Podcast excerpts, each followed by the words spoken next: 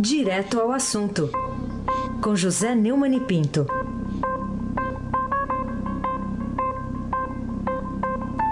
Oi, Neumani, bom dia. Bom dia, Raíssen Abac, o craque.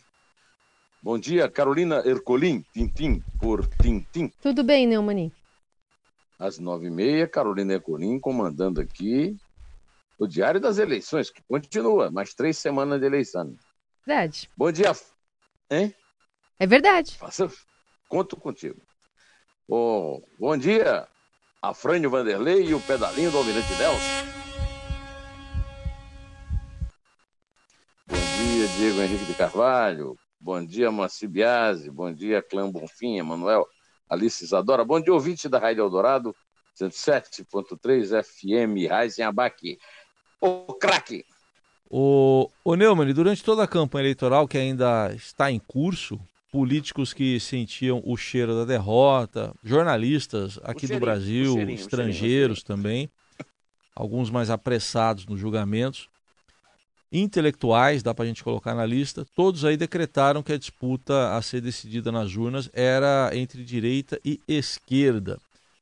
E agora, computados o, os votos do primeiro turno, o candidato tido como nazifascista teve 48,26% dos votos. O que, que, isso quer dizer? Que metade do povo brasileiro é, é radical de direita? Quase metade? É. Onda de direita, diz a manchete da Folha, né? é uma onda de direita. Bom, você acha, você que me ouve, você, você, Carolina, vocês acham que 49 milhões 275 mil 358 eleitores brasileiros, 46,2% dos votos válidos. Você, vocês acham que esse povo todo é nazi-fascista? Está todo mundo com saudade da ditadura. Bom, eu posso garantir que 31 mil, milhões 341 mil e 839 votos válidos 29,28% dados ao Fernando Haddad, são votos do Lula. Não quer dizer que sejam votos de esquerda, é, são votos do Lula. Né? E o, o, o, Lula, ele não é de esquerda, o Lula ele é o, se apoiou no voto de esquerda, mas também na, no seu carisma popular para transformar o Estado brasileiro. Getúlio Vargas, que foi um ídolo de esquerda é, mais antigo e que era muito idolatrado, mas hoje o Lula é mais, criou as empresas estatais e introduziu o Estado empresário. O PT criou o Estado ladrão, é, tirando da população por terra, céu e mar, para beneficiar os governantes e os políticos no poder. Fizeram refinarias em terra, compram caças nos céus, submarino nuclear nos mares.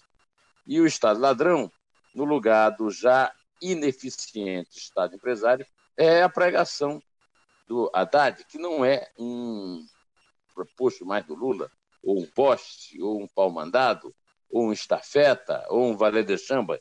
Ele é agora o codinome. O Lula é o verdadeiro candidato que ocupa o nome dele por uma questão legal. E na primeira fala, depois do primeiro turno, o Bolsonaro atacou exatamente o programa de governo do adversário é, para ficar claro que esse programa é do Lula. Então, vamos ouvir o, o candidato que teve mais votos, é, que é o Jair Bolsonaro, do PSL. Não podemos continuar flertando com o socialismo ou com o comunismo. É o que está aí. Você vê agora o nosso opositor dizendo que não vai visitar mais ninguém em Curitiba e querem fazer uma cartinha ao povo brasileiro não vai ser fácil no segundo turno. Eles têm bilhões para gastar. Vocês sabem disso. Eles quebraram grandes empresas brasileiras, afundaram bancos, quase quebraram o BNDES, arrebentaram com os fundos de pensões. Eles têm dinheiro, têm um poder econômico enorme. Eles têm também parte da mídia favorável aos seus propósitos. Te lamenta uma imprensa brasileira, parte dela, não abriu os olhos o que lhes espera com a ascensão ou com a volta do PT ao poder. Parece que não conseguiram ler o plano de governo deles. Pois é, vocês ouviram aí o discurso do Bolsonaro, isso aí, é, é, essa fala aí, essa sonora que o Afrânio pôs no ar, ela é o melhor exemplo do que vai ser a campanha, né? Aquele resuminho que eu fiz no começo vai ser bem lembrado, né? O que não foi no primeiro turno. Agora, se vai ter sucesso ou não é outra coisa. Nunca houve uma virada do primeiro para o segundo turno. A proximidade do, uh, do Bolsonaro aos 50% não garante isso. É, se eu não me engano, o Mário Soares teve uma percentagem até maior do que a dele, que foi de 46,2%. É, é, o adversário do Mário Soares, e o Mário Soares se elegeu. Um outro, um outro caso clássico foi o caso do Maluf, que perdeu uma eleição é, com o Mário Covas, do PSDB, apoiando o adversário é, para, é, para a Prefeitura de São Paulo, e tendo chegado ainda mais perto do que o Bolsonaro chegou nessa eleição. Carolina Ercolim, tintim por tintim. Neumani, o fato de ter chegado a menos de dois pontos percentuais da vitória no primeiro turno, você acha que assegura o triunfo no segundo turno do candidato Jair Bolsonaro? Ou, ao contrário disso, a descrença para ganhar a eleição e governar o Brasil a partir de 1 de janeiro de 2019, hein? É, eu acho que esse, essa proximidade do segundo turno ela nem garante a vitória, nem descredencia para ganhar a eleição. Né? Ao contrário. É, a, quanto à questão da governabilidade, que você, a que você se refere, Carolina, ela é, é uma questão mais complexa, ela exige mais do que votos. De qualquer maneira, o segundo turno é uma forma de, através da chamada polarização, que foi tão vilipendiada, é, garantir um número de votos que dê mais legitimidade ao presidente que foi eleito. Seja qualquer um dos dois que for eleito, nenhum deles é, estará descredenciado para governar. Ao contrário, é o que prevê a Constituição, é o que garante o funcionamento. Uma coisa que eu destacaria na eleição de ontem é que ela desmentiu né, todos aqueles que o Reis citou na pergunta, que ficaram tentando desqualificar um voto do outro. Né? Foi uma eleição pacífica, foi uma eleição em que o povo, é, se, é, o povo se consagrou porque não se deixou patrulhar, não se deixou é, cair na, na mesmice por causa do preconceito e, e exerceu plenamente a sua vontade. Raíssen Abac, o craque. Ô Neumann, e como que saem aí depois dessa eleição, né, que foi emocionante, né? Instituições tidas como pétreas na política brasileira, por exemplo, o horário eleitoral obrigatório no rádio e televisão, a gente fica lá vendo todo ano, toda eleição, quem tem mais tempo, né? Outra instituição para a gente citar aqui, entre aspas, o, o fundo partidário, e até a própria presidência da República, cujo ocupante não apenas não teve um candidato para chamar de seu, né, o Michel Temer, uh, tornando-se ao contrário um, um peso para qualquer pretendente. Ninguém queria falar o nome do, do presidente Temer, né? E tudo queria, todo mundo queria mostrar a distância. É, de fato, o horário eleitoral obrigatório no rádio e televisão foi completamente desmoralizado nessa eleição. O o Geraldo Alckmin tinha um verdadeiro latifúndio e teve um, um desempenho desmoralizante. O fundo partidário é dinheiro bilionário jogado fora.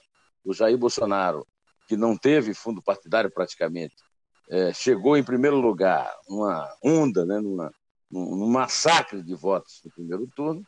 E, e a, a, influência definitiva da, da presidência da República, está provado, ela depende do desempenho do presidente.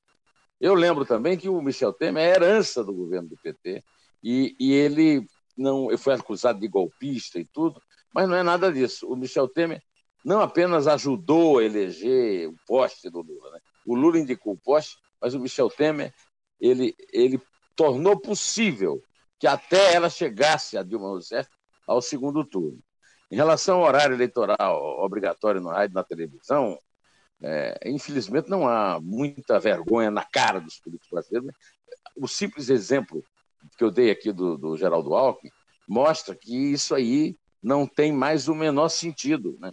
É, se por acaso o, o Bolsonaro ganhar, é como, como, se pronuncia por causa do seu volume de votos, está é, tá provado que o horário eleitoral não influiu em nada disso porque, aliás, já está aprovado com a votação que ele chegou no primeiro turno, certamente deverá repetir no segundo, no mínimo. Né?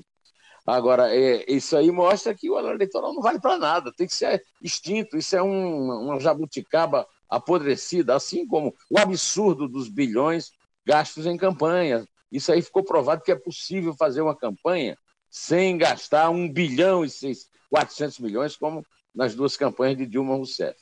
E, por fim, o presidente, se ele quiser ter influência na, na associação, ah, vai ter que fazer um governo bom. Senão, vai ser aí o párea que o Michel Temer está sendo nessa, com seu candidato é, com um desempenho é, de, de Nanico, né, que é o, o ex-ministro da Fazenda, Henrique Meirelles. É, Carolina Ercolim. Tintim o, o, por tintim. Ô Neumann, só de se passar para Carol, Fala. você que é um twitteiro aí, é. você é muito twitteiro, né?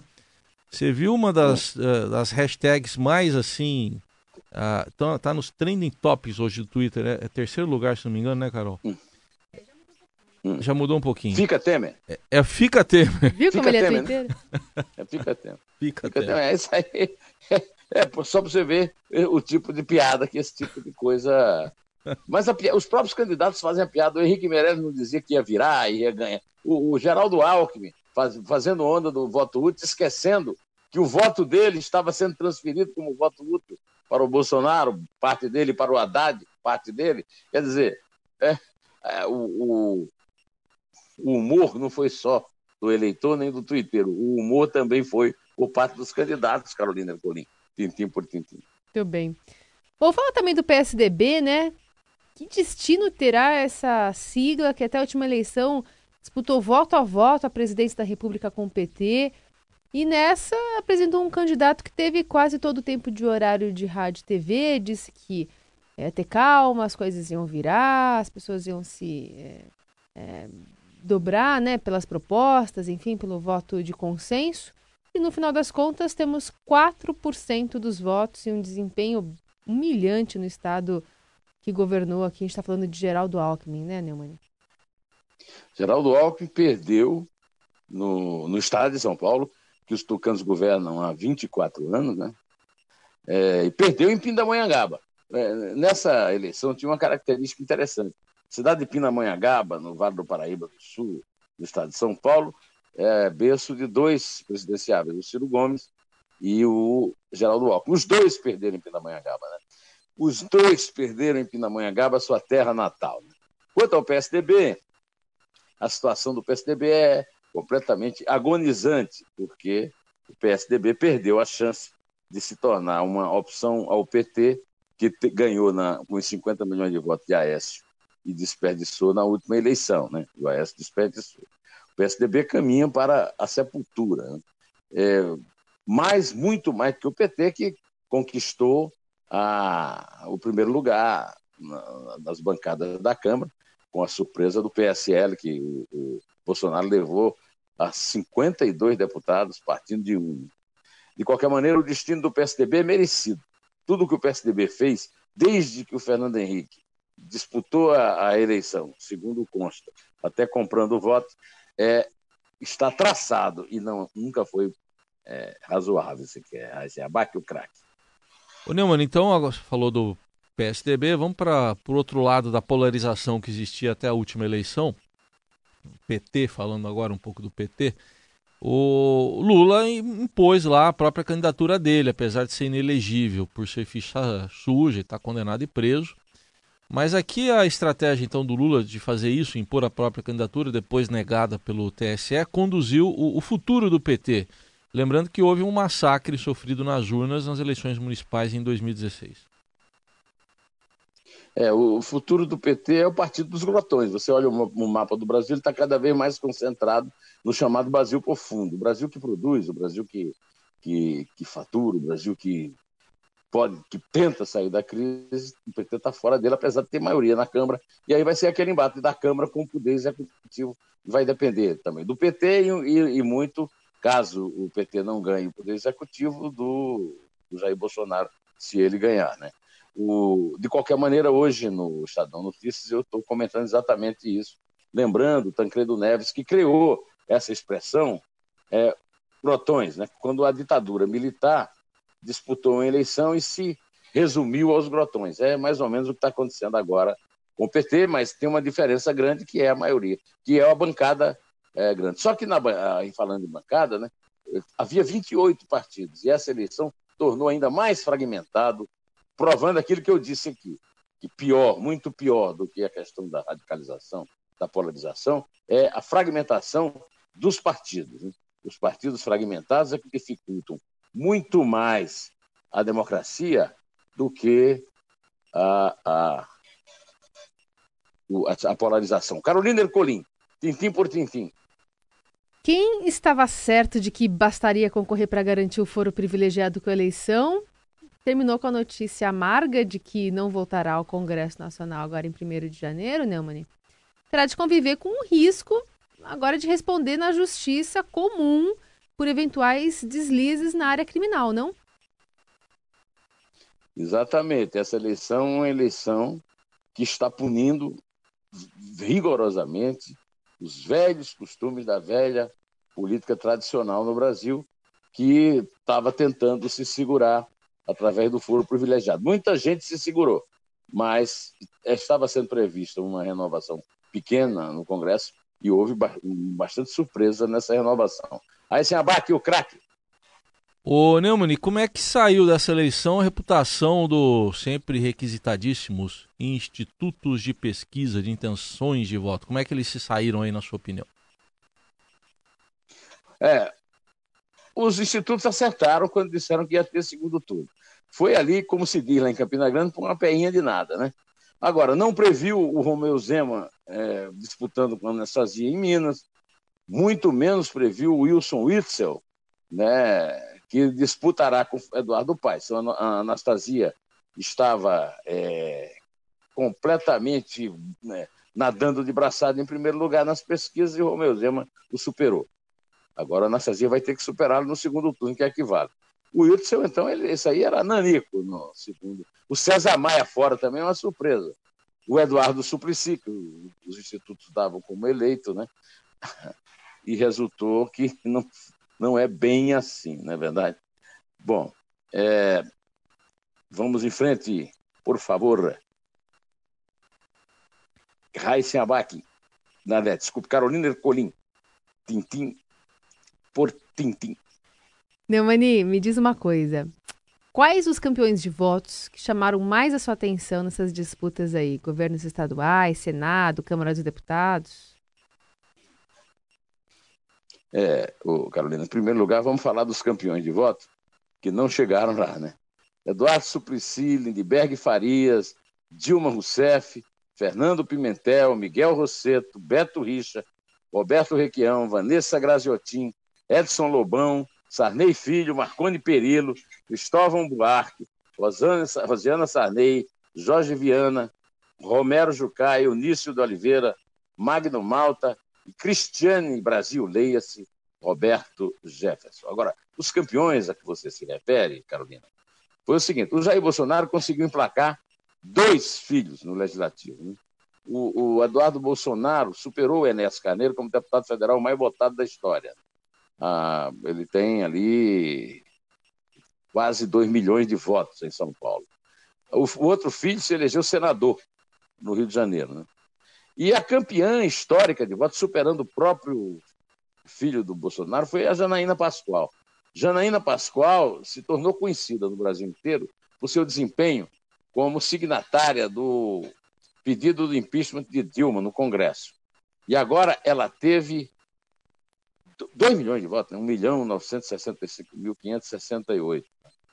É, é uma votação histórica, maior né, do que a do deputado federal, filho do, Bolsonaro, é, e demonstra, junto com a, a, derrota da Dilma Rousseff, que aquela conversa que a Dilma Rousseff ia ser recuperada, né? o Ricardo Lewandowski jogou a toga dele no lixo quando rasurou a Constituição para permitir que ela se candidatasse, ela ficou nas pesquisas o tempo todo em primeiro lugar e não ganhou a eleição.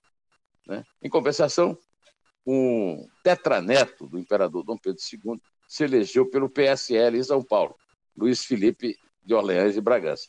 Só faltava agora dizer e não vai faltar quem diga que nós estamos não apenas entrando no fascismo, no nazifascismo, como estamos voltando ao império, o que evidentemente é de uma falta de informação, de uma ignorância, de uma falta de caráter absurda. Nós estamos num processo democrático, o povo está fazendo uma escolha com medo, com medo, sim, por que não? Ninguém, ninguém pode votar com medo. Eu votei com medo, votei com coragem e votei também com indignação. E foi assim que o povo se pronunciou ontem, no primeiro turno da eleição presidencial. Carolina, o que não altera né, os três pontos né, que separam né, o Palmeiras dos seus que, que o seguem no campeonato. Então vamos começar de três, em homenagem ao nosso Aysen Abak, o craque. É três. É dois. É um. Em pé e não perca daqui a pouco, nove e meia.